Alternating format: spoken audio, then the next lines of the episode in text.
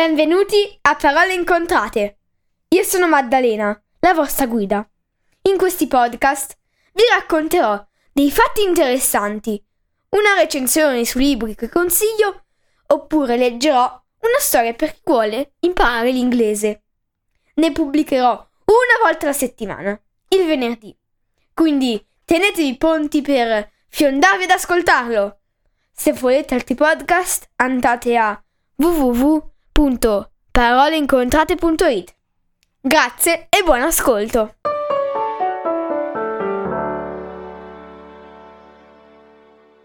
Questa settimana leggerò la quarta storia della serie estiva.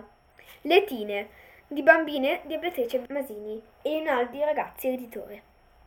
Grazie e buon ascolto! Le tine. Quel pomeriggio sulla spiaggia l'altoparlante grecchia un messaggio d'emergenza. Frick frock! sono i frusci dell'altoparlante. La bambina Tina è pregata di raggiungere la mamma al bar.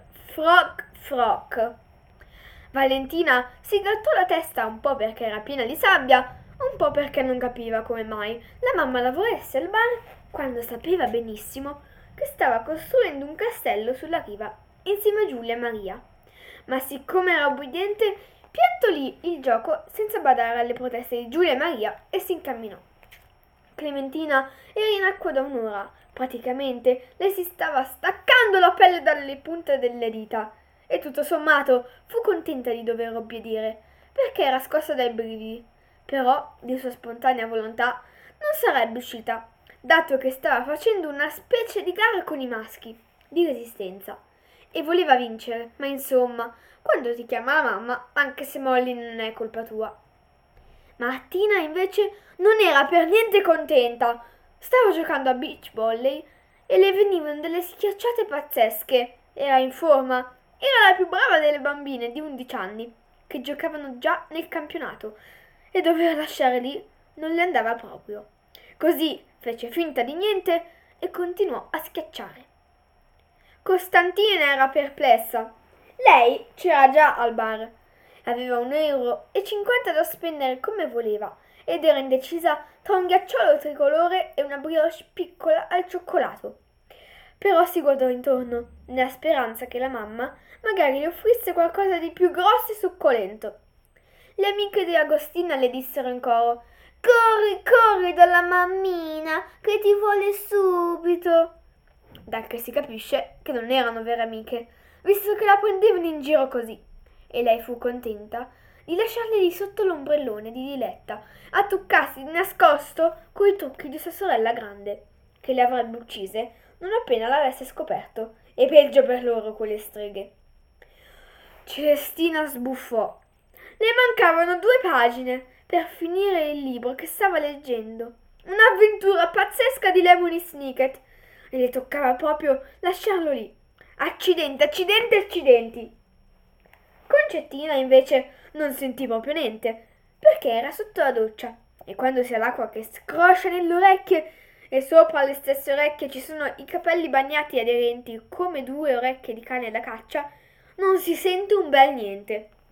Era proprio lei la Tina che mamma voleva aspettare al bar per presentarla a una sua amica d'infanzia che aveva appena rivisto dopo 25 anni. In pochi minuti il bar fu pieno di mamme di Tine, che avendo sentito convocato Tina al bar si erano preoccupate. Chi stava fingendo di essere la mamma della loro bambina? E soprattutto, perché?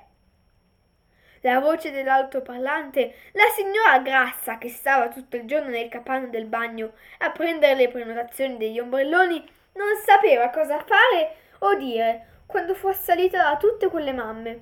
Poi, quando arrivarono anche le bambine, la confusione fu grandissima per un paio di minuti. Però l'equivoco venne presto chiarito tra le risate.